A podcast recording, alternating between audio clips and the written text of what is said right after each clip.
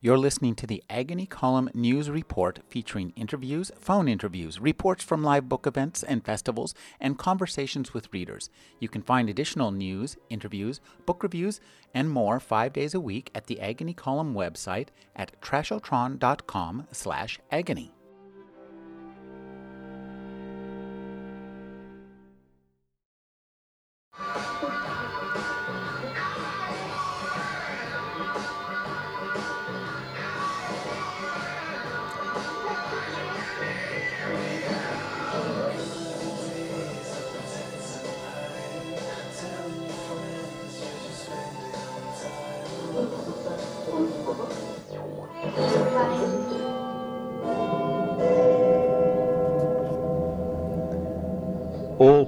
Shifts answer the amoral craving for novelty. Obama's election victory did it. So did the Auschwitz footage in its day. Good and evil are irrelevant. Show us the world's not the way we thought it was, and a part of us rejoices. Nothing's exempt. One's own death sentence elicits a mad little hallelujah, and mine's egregiously overdue. For 10, 20, 30 years now, I've been dragging myself through the motions. How long do werewolves live? According to WOCOP, around 400 years. I don't know how. Naturally, one sets oneself challenges Sanskrit, Kant, advanced calculus, Tai Chi. But that only addresses the problem of time. The bigger problem of being just keeps getting bigger. One by one, I've exhausted the modes hedonism, asceticism, spontaneity, reflection. Everything from miserable Socrates to the happy pig. My mechanism's worn out. I don't have what it takes. I still have feelings, but I'm sick of having them, which is another feeling I'm sick of having. I just, I just don't want any more life.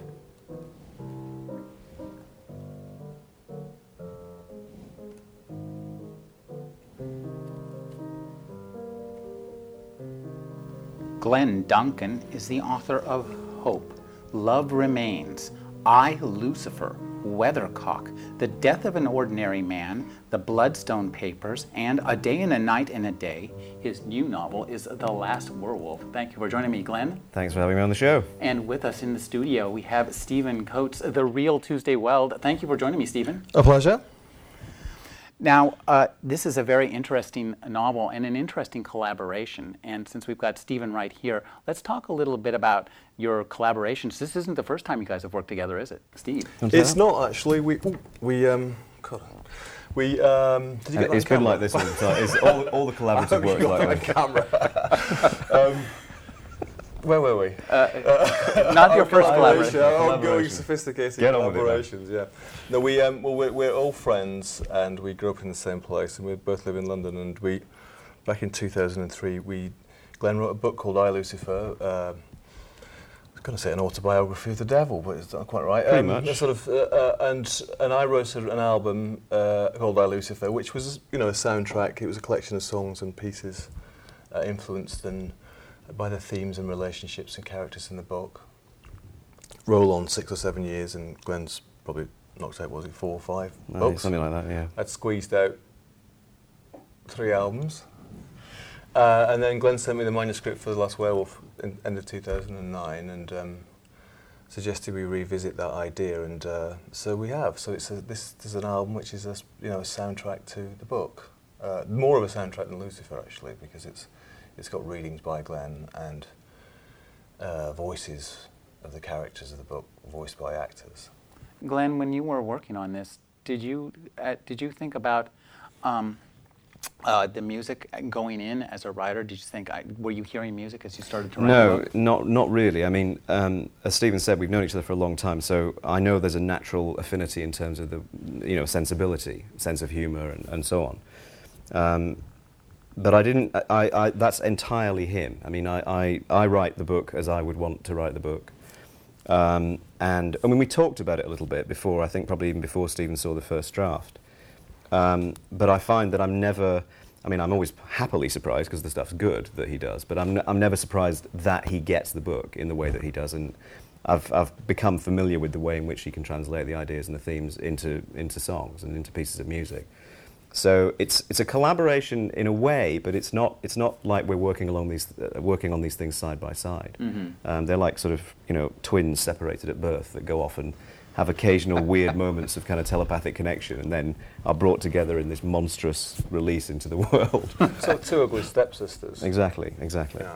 monstrous is, a, is certainly a good word to use with this, but you know, despite all the violence, blood, horror, monsters, every form of supernatural being that one can imagine, I'd say this is a book whose primary concern is ennui, and it's a beautiful expression of ennui, world weariness. Talk Yeah, about that. Uh, You, you seem a bit young to be so weary of this. Well, I'm not, I'm not that young anymore, uh, sadly, as the grey hairs in my uh, beard will attest. But um, yeah, I I think, I mean, I, all, I approach all novels in exactly the same way. It doesn't matter whether it's a werewolf or whether it's a sort of housewife in the Midwest having a crisis. Uh, and that is, I try and imagine what it would be like to be that person with their situation. Granted, this is a bizarre situation. It's a potentially 400 year lifespan, and you have to kill and eat somebody once a month, or you die.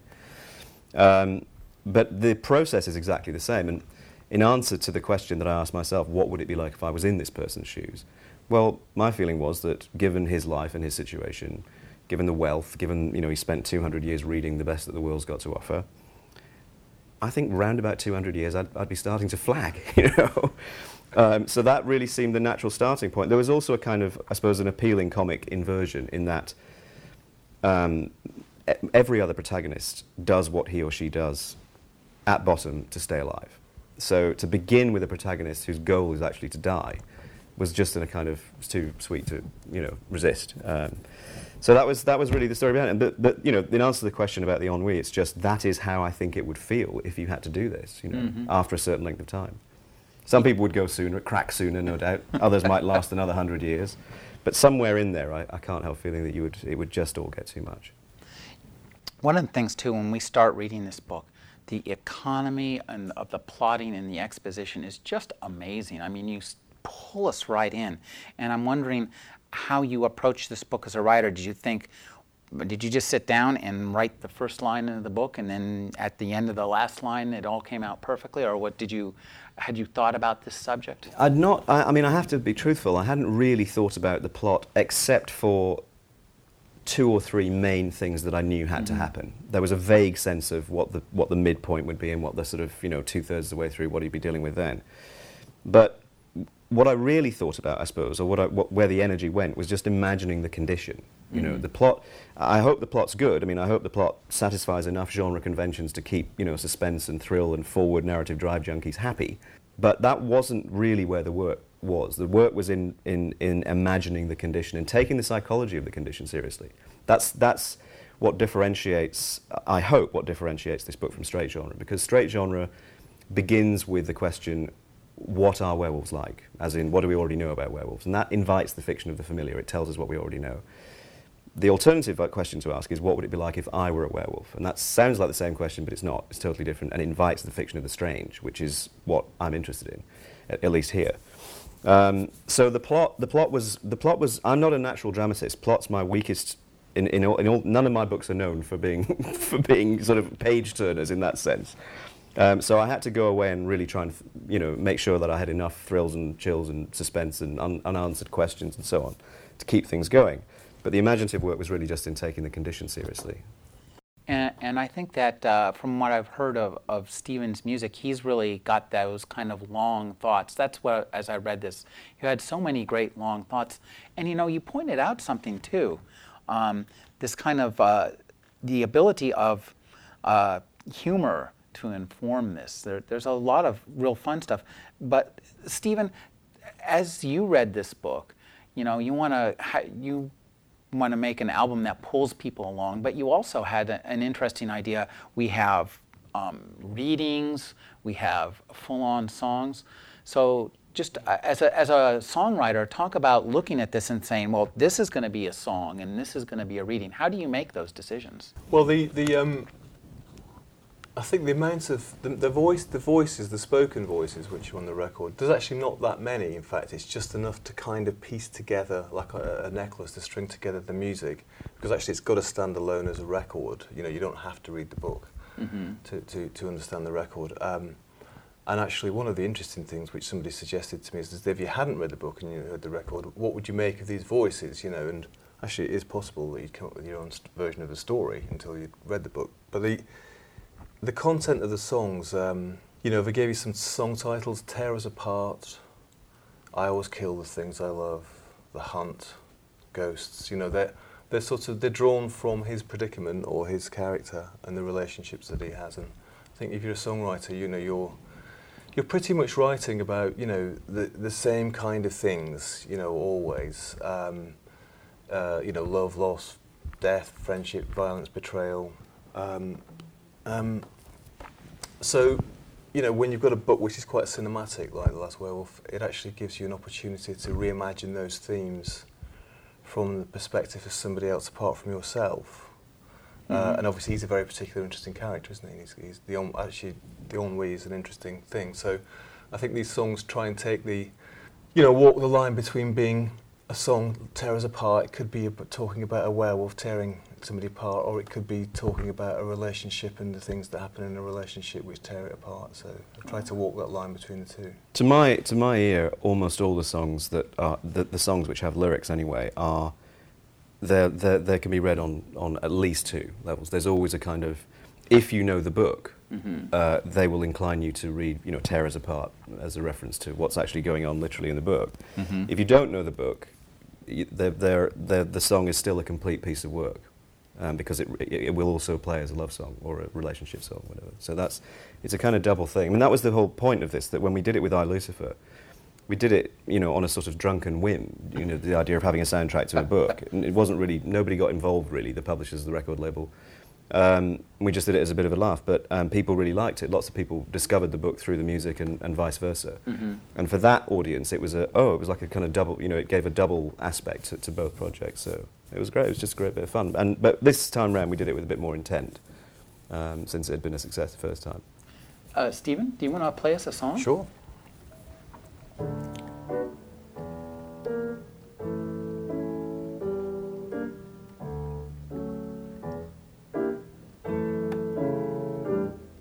Well, I like the chase till the minute I win it.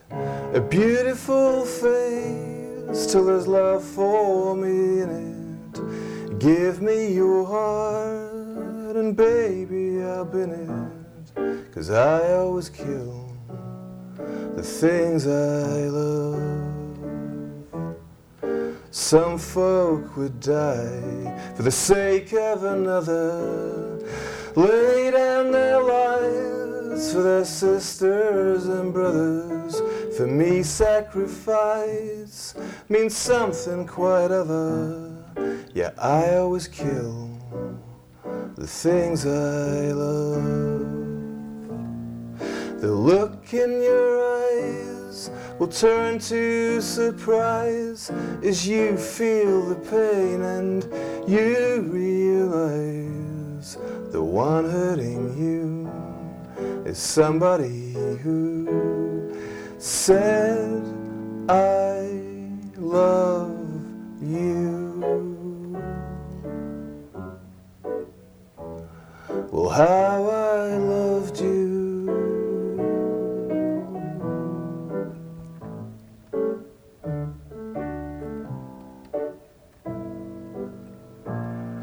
But I always kill the things I love.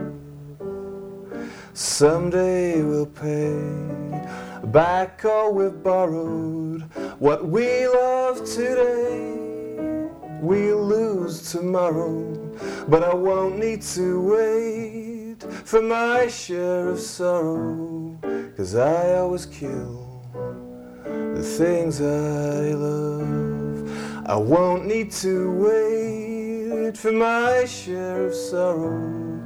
Cause I always kill the things I love. The things I love. the things I love. That's fantastic. You know, that's uh, uh, I, I, hear that as uh, Randy Newman scores a Quentin Tarantino movie. I'll say that. yeah, that's beautiful.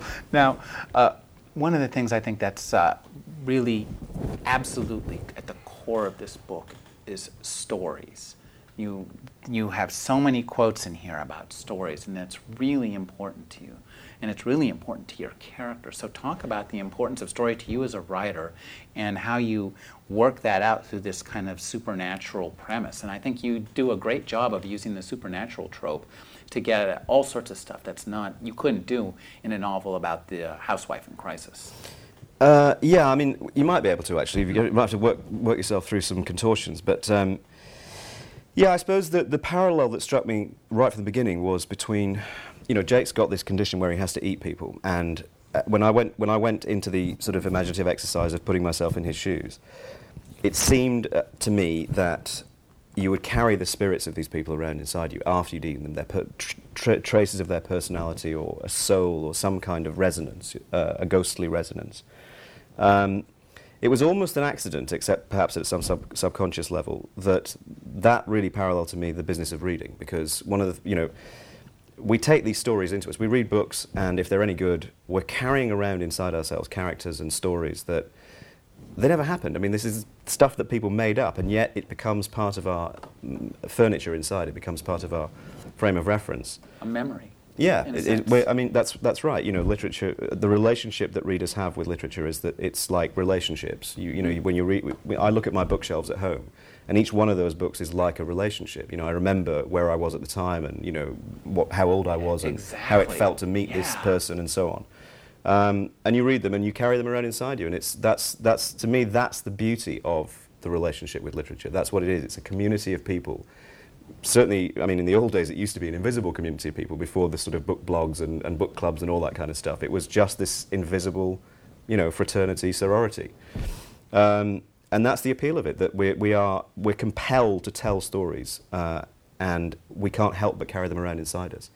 So this was a very natural metaphorical fit for a person who had to literally consume other people's stories, the stories of their lives, by consuming the actual person. I mean, it's macabre, I'll, gr- I'll grant you, but still, a metaphor's a metaphor, you know, I'll take it. Well, um, you do a good job of uh, creating some really fairly grotesque and horrific scenes, but not in a manner that um, they're disturbing but not uh, nauseating. And that's an important line to be able to work. And I think you work it really well. As a writer, how did you approach those kind of really over? There's some scenes of just really over the top violence, mm. and some of them are kind of funny too. Mm, right. Well, this may mean there's something wrong with me, but I, uh, you know, I can imagine. Yeah, okay. I can imagine uh, that people in moments of uh, extremists uh, can see the funny, the, the, sort of mordantly funny side of things. I mean, however horrific the thing may be, that is one aspect of just consciousness.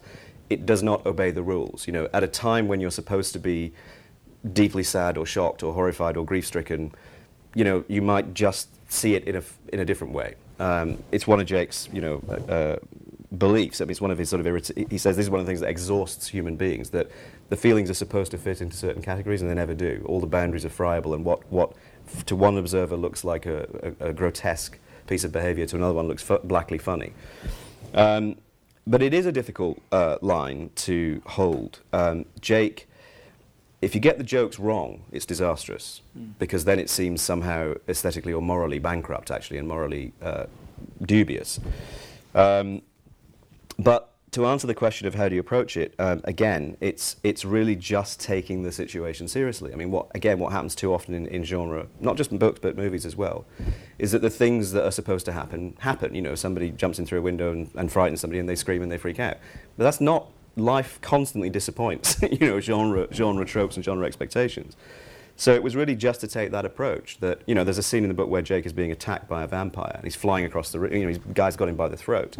As he's flying across the room, there's a copy of American Psycho open on the floor. And he remembers a conversation that he had about the book, and, and sort of. So that, to me, that's what consciousness is always like. It doesn't matter whether you're, you know, what it doesn't matter how, how bizarre the predicament is. Consciousness will keep lobbing in these kind of inappropriate uh, impulses and thoughts. Um, so if, if, if the violent scenes are convincing, I think they are convincing because the, the, the type of consciousness that attends them is, is some people will recognize that because it's, it's, it doesn't obey the rules, I suppose that's what I'm trying to say. Well, you have quite a, a few uh, really entertaining thoughts just about horror itself. And one of the things you say is that you think horror enters spectacularly, but it doesn't. And you, this enables you to get some really interesting effects, and you do that uh, a lot, don't you? Well, it's, I mean, that's my belief that, mm-hmm. that the, the remarkable thing about, and sometimes, and depressing thing about human beings, in fact, is that they can assimilate atrocity very quickly. That's mm-hmm. what history shows us, right? Every, every sort of totalitarian regime, every, every genocide, it's, it, it's, there it is. You know, we do, it, we do this kind of thing all the time. We've been doing it throughout history. Um, th- of course, the, the public line, or the sort of the line that we have to hold to keep our sanity, is that you know these things are abhorrent, and, and we would never do them. Um, but it was only the we of a couple of you know in, in another place, in another time that, that was doing them. You know, um, ordinary ordinary men and ordinary women do terrible things in the right circumstances. Um, so that's that's part of this. Jake says, you know, Jake is saying, look you know, you, you, you, you try to react in what you know is the emotionally or morally appropriate way, which is, I cannot go on living if this is what I have to do. Uh, but the thing is, you can. you know, and that's that's that's the, that's the, that's the, that's the awful truth. I mean, there, there, may be a handful of people who, if they if they were given this condition, would kill themselves. But I suspect most would come would somehow make a negotiation with it, and would try and come to terms with it because it's life, and you know that's all we've got you know, when you're writing a, a novel of the supernatural, um, you have it really helps readers, and you have to have kind of rules as to the way things work, and they have to be consistent. The, the universe has to be consistent, and you have a lot of fun with your rules. So I'm wondering, how did you come up with your kind of? You have a different everybody has a different vision of the werewolf, the vampire, and it doesn't matter what it is. Right. You can just seems to be and no end to the, the spins on this. So talk about developing your spin because uh, we've seen a lot of vamp- uh, werewolves. And right. did you uh, read a lot of werewolf fiction yourself? Nothing. Uh, I mean, I grew up watching those great Hammer horror movies of the you know late '60s and through the '70s and actually a couple of terrific horror movies, especially werewolf movies in the 80s. I mean, in a way, the sort of formal antecedent for this is an American Werewolf in London. It's got that same mix of genuinely scary stuff and funny stuff and a kind of believable love story and that mordant humor. Mm-hmm. Um, but research, no. I mean, aside from just sitting around thinking about those movies and what I remembered from them, that's it. You know, I keep wanting to be able to say, you know, there's an Institute for Werewolf Studies in Alaska, and I went and spent six months studying there. But of course, you know, that's it's a nonsense. Research what? You know, I mean, it's like these things aren't real. So. Um, so not really. The, the approach was the, the, the only thing I think that differentiates this um, is that the approach to the condition is, is different. You know, the, Jake is a traditional werewolf in many ways. I mean, I've, I've just pulled 400 years as a lifespan, you know, out at random because it felt right. But, you know, he still has the weakness to silver and still changes on the full moon and still loses the power of speech. Lots of the very, very traditional, you know, box ticks for the werewolf. The, the, the difference is in the approach. The difference is in getting inside the person's head and really thinking about what that might, might be like. Um, so that was it. That's, that's, the, the, that's the long and the short of, the, of, of what differentiates it, if it, is, if it, if it works. It, it certainly does. Now, Stephen, I'd like you to talk about and maybe play us a song that involves uh, some of the more supernatural aspects of it and, and talk about using the music to, to evoke some of that stuff because that's I was just talking with right. Simon Rich and he was saying how important music is to movies. And, and here we've got music, a, a, soundtrack to a book, which is a, a great right. idea. Right. Well, I mean, I think um, uh, I'm not going to do that now. Okay. Uh, because I've just prepared myself to sing that song. I will sing, sing a song. I mean, but in terms of the actual supernatural, is that what you meant? The actual, how does the music reflect the sort of supernatural yeah. aspects of the story?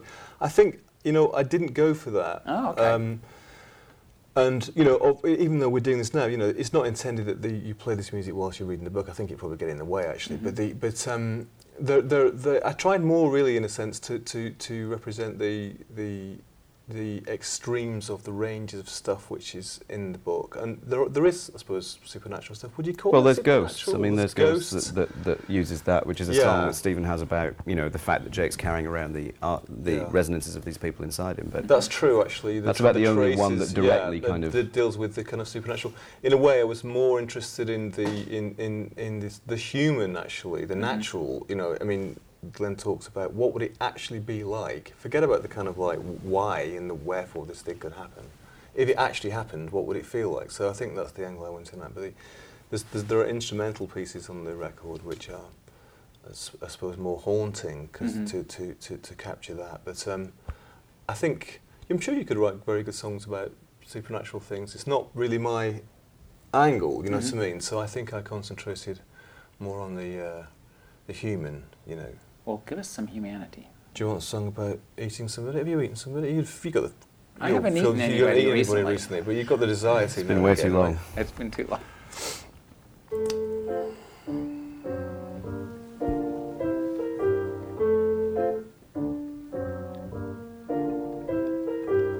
You look delicious, you really are a treat. From your follicles right down to your feet. I've no wish for another dish, there's nothing quite as sweet. Baby, you look good enough to eat. Baby, you look good enough to eat.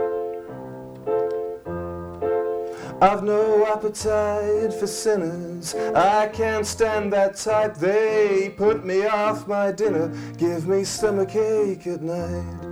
Love the taste of virtue, the flavor of the right. And baby, you look good enough to eat. Baby, you look good enough to eat. There's nothing on this planet that I would rather do than chase you through the moonlight like I've been longing to. Then take you home and do you right with my red wine ragout. Baby, you look good enough to eat. Baby, you look good enough to eat. Baby, you look good enough to eat.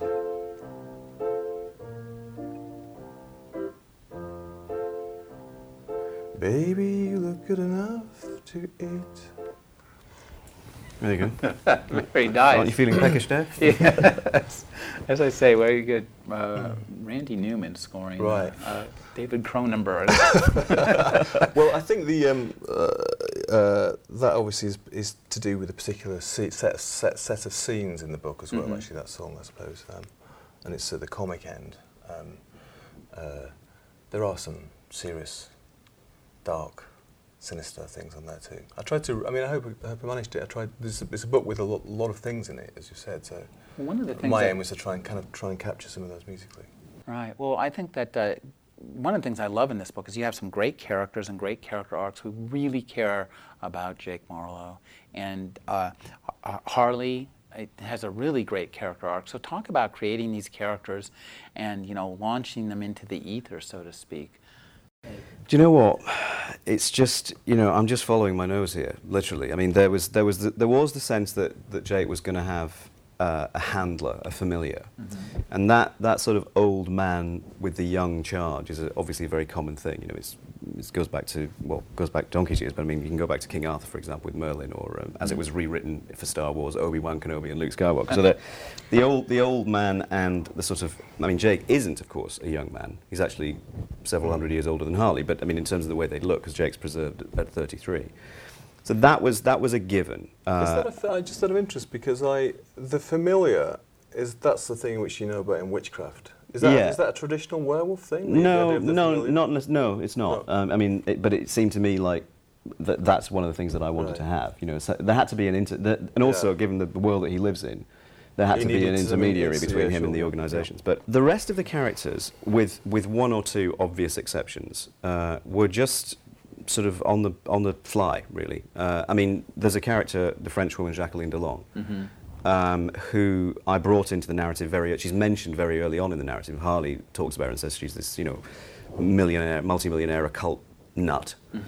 Um, and that was just a line that went in there, and I didn't know what I was going to do with it. So it, it, there are a lot of characters like that. Oh, really? Yeah, I mean, it sounds appalling, doesn't it? What you just sit there and make this shit up. Uh, but but yeah, actually, pretty much. I mean, there are the, there are the sort of main grammatical elements of the of the narrative. You know, the sort of there's there's Jake and there's Hardy and there's other person who will remain nameless. And there's Ellis, you know, the guy who's obsessed. And this weird, yeah, there's, there's Jake's uh, former beloved. They were all definitely going to be there. But a lot of the incident, a lot of the other characters just appeared and, and I had to find a purpose for them. you know? I wish, you know, I should just lie about this stuff and say, yeah, I sat down and carefully wrote out my flowcharts for plot, and, you know, but it, that's not how it got done.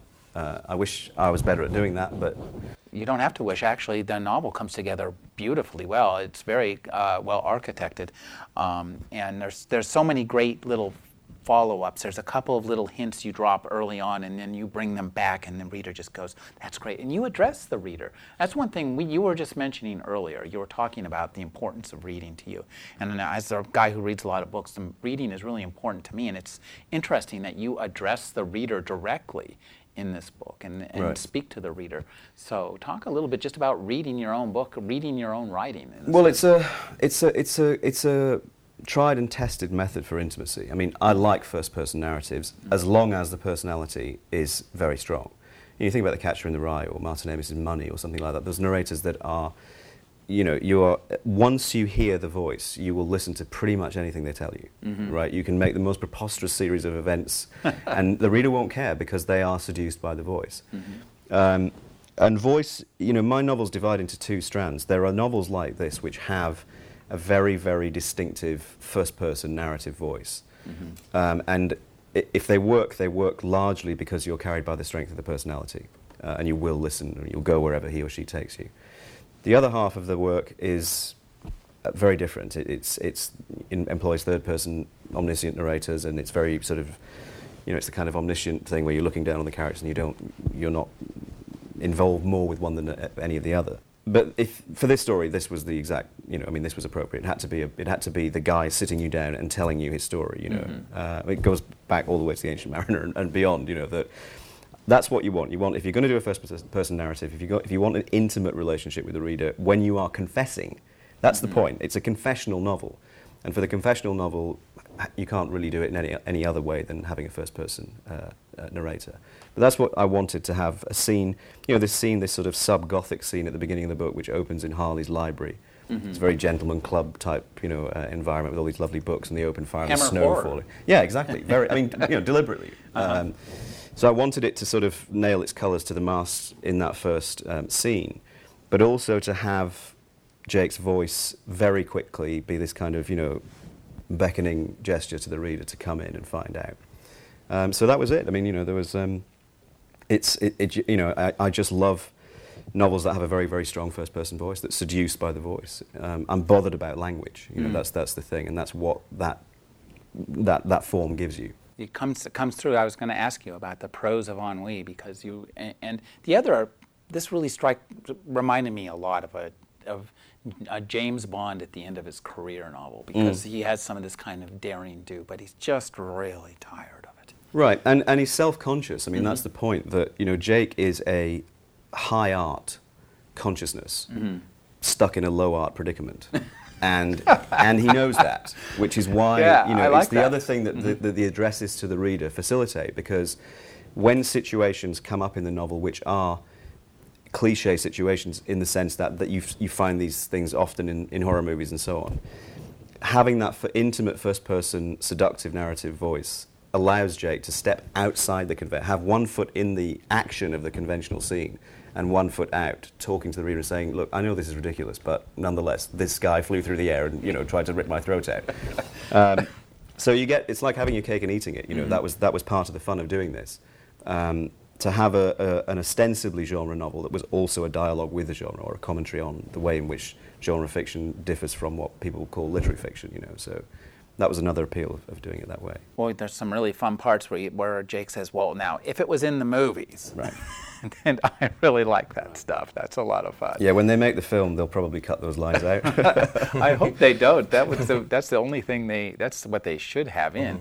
Now, uh, one of the things that this does have actually kind of a butt kicking plot, and and you have some great kind of. Uh, organizations set up. You have um, now. Why do they call the vampires bushies? I could not figure that out. Well, it's uh, I th- you know it's a it's it's ridiculous. This um, my parents are Anglo Indians, uh, and what they used to call bugs, cockroaches, and so on uh, in India, in the Anglo Indian sort of vernacular, was buchis. Oh, okay. Um, night buchis are bugs that come out at night. And that just seemed like an appropriate, you know, slightly derogatory uh, term for vampires from Jake's perspective.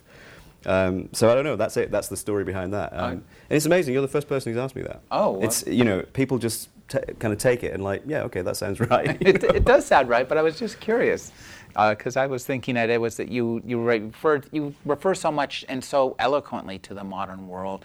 You throw in Obama and Bush, so I thought we were maybe getting to the Bushies here. no, it's bu- it's Bucci. Bucci, I should I should have given a phonetic uh, deconstruction. They have got a slightly Republican twist, though, haven't they? Vampires, yeah. Yeah. Exactly. Well, peerless businessmen, you know. Now, uh, I'd like you to talk about one of the things about this book is I get the feeling that this is there, we're going to haven't seen the last of these characters. Sequel's already written, Oh, good. and there'll be another one in, in 2013. oh well, that sounds fantastic. Um, Stephen, uh, why don't you play us another song? Okay, well, there's um, lots of female characters. Well, not lots. There, there are female characters in the book. I'm not going to say much because I don't want give away any plot points. But so um, on the record, there are female voices. You'll have to use your imagination with my sort of monotone croak. But imagine I'm a girl.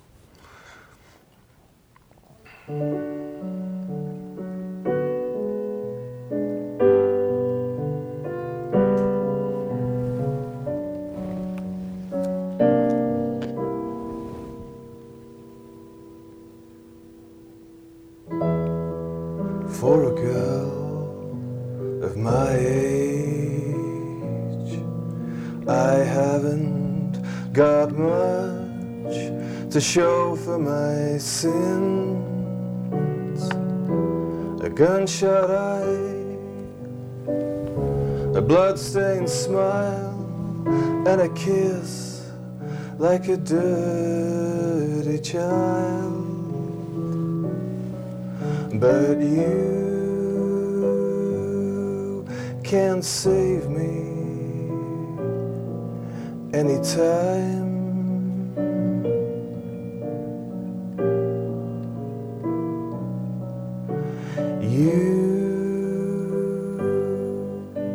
Save me anytime.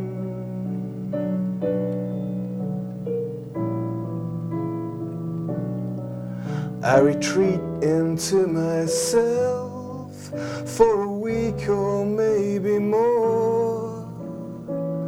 I do these things that you and I deplore. I can't be trusted my friends, and I sure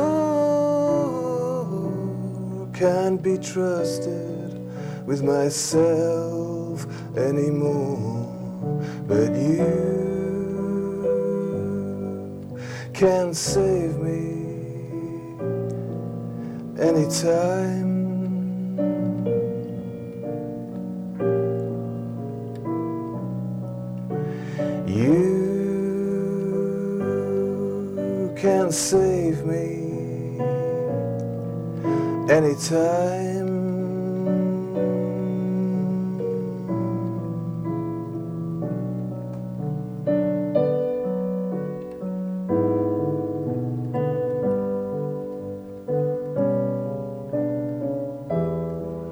Who's a kid? Who's a mother? We're all as lost as each other. Who's a killer? Who's a lover? I can't tell the one from the other. But you can save me anytime.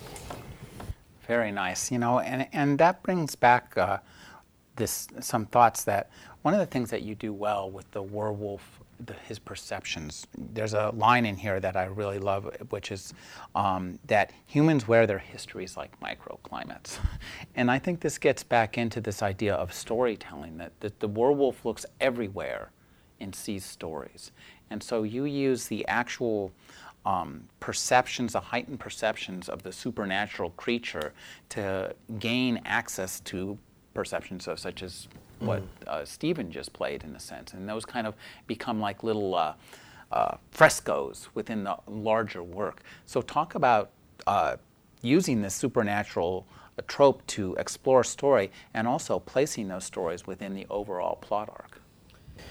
Well, the um, the microclimates thing, I suppose, is the you know it's this idea that I mean Jake complains about developing the headache of interest in people, um, and that's that's the problem. Um, that he, he for him, well, there's two things. One is that um, the more interested or emotionally invested in a person he is, unfortunately, the better they're likely to taste if he eats them.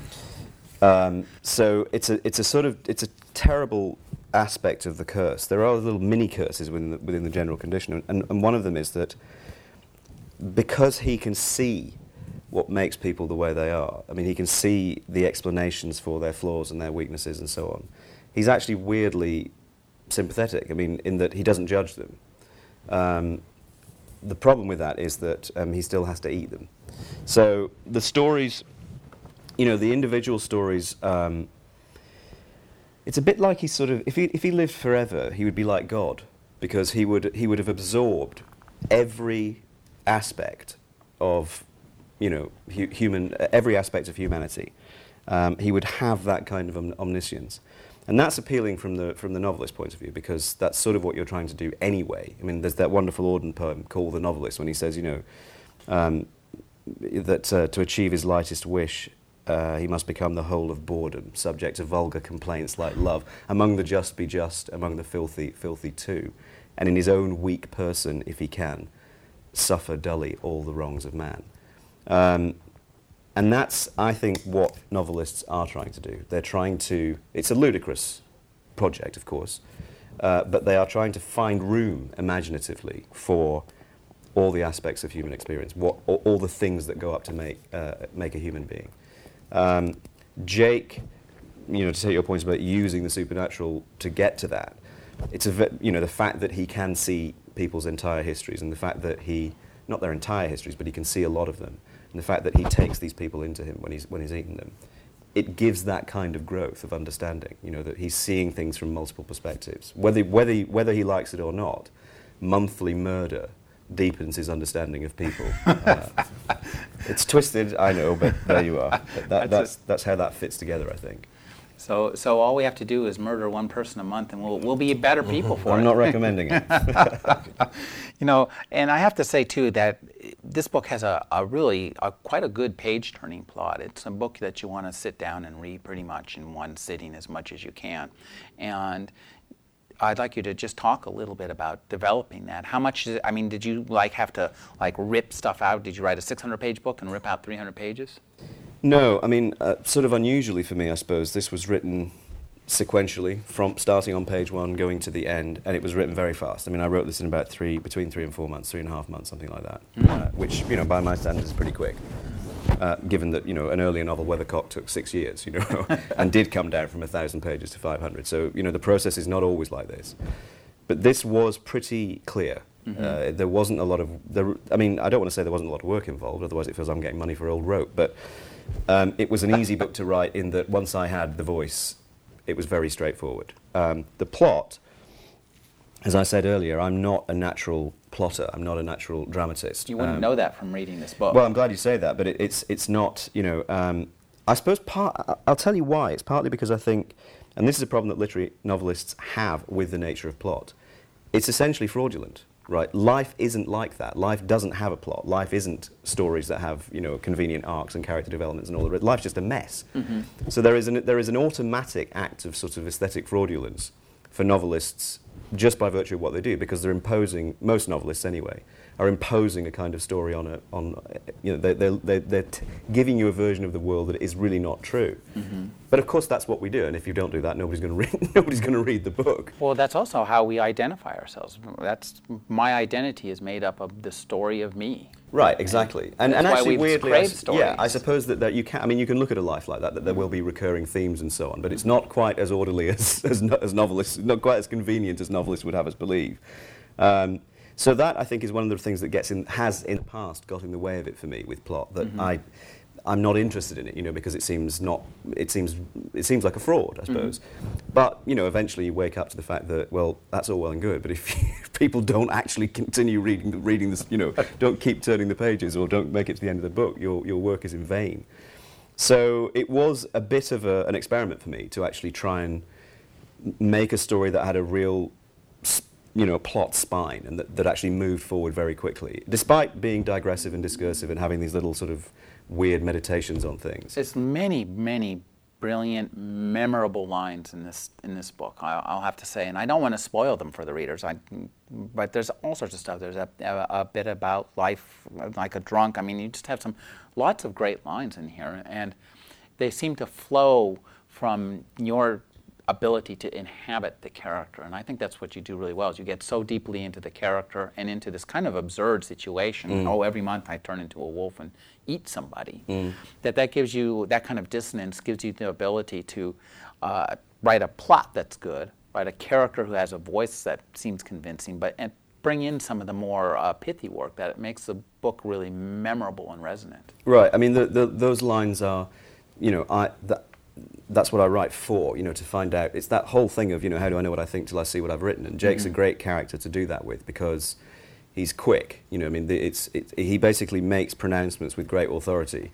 uh, and I found actually that that's the way that's the way to do it. Just just sound as if you know what you're talking about, and do it with great authority. Do it with a bit of panache, uh, and it'll pretty much carry. You know, um, but yes, I mean, the, the, the book has to, for, for, for, it to be satisfying for me, I have to be finding out what I think about things as I write it. Otherwise, I don't think I'd make it through the, through the process. Mm-hmm. Um, so when Jake talks about, you know, for example, when he's talking about the inanity of, of, of contemporary media, and he's talking about how the news, you know, is now, is now a forum for tell us what you think. You know, it's the news. You know, it's nothing to do with what we think. Just give us the information. You know, um, so when he's talking about that, um, I might have had a sort of shapeless version of that thought somewhere in, and it might have come out in an after dinner conversation or something, but not very well. The beauty of doing something like this is it gives you the opportunity to really hone it and say it as pithily and succinctly as you possibly can.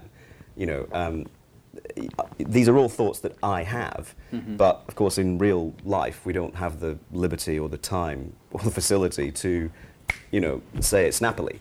The beauty of doing it this way is that I can get those thoughts that I have and would not express very well in, in real time.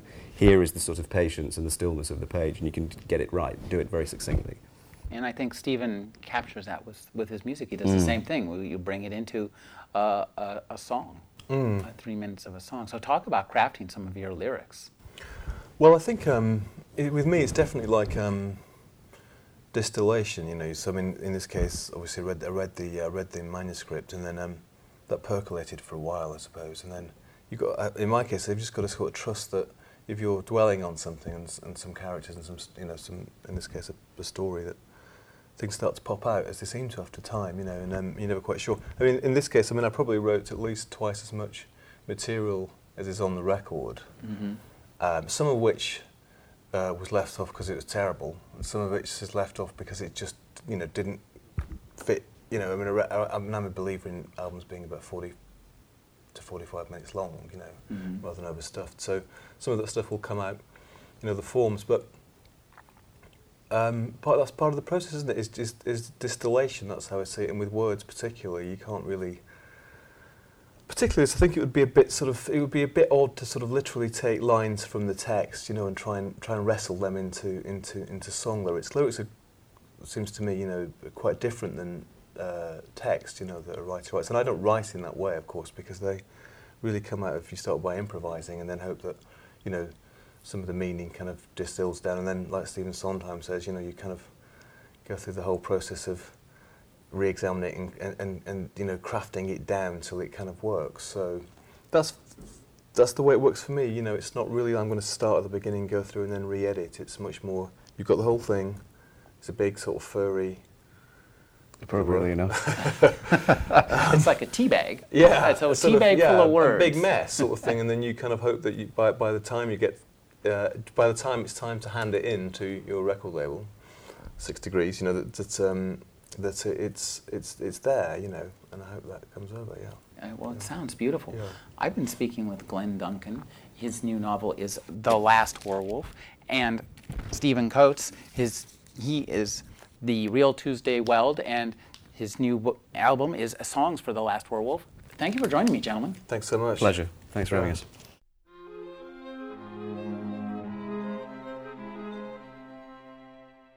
You're listening to the Agony Column News Report featuring interviews, phone interviews, reports from live book events and festivals, and conversations with readers. You can find additional news, interviews, book reviews, and more five days a week at the Agony Column website at trashotron.com slash agony.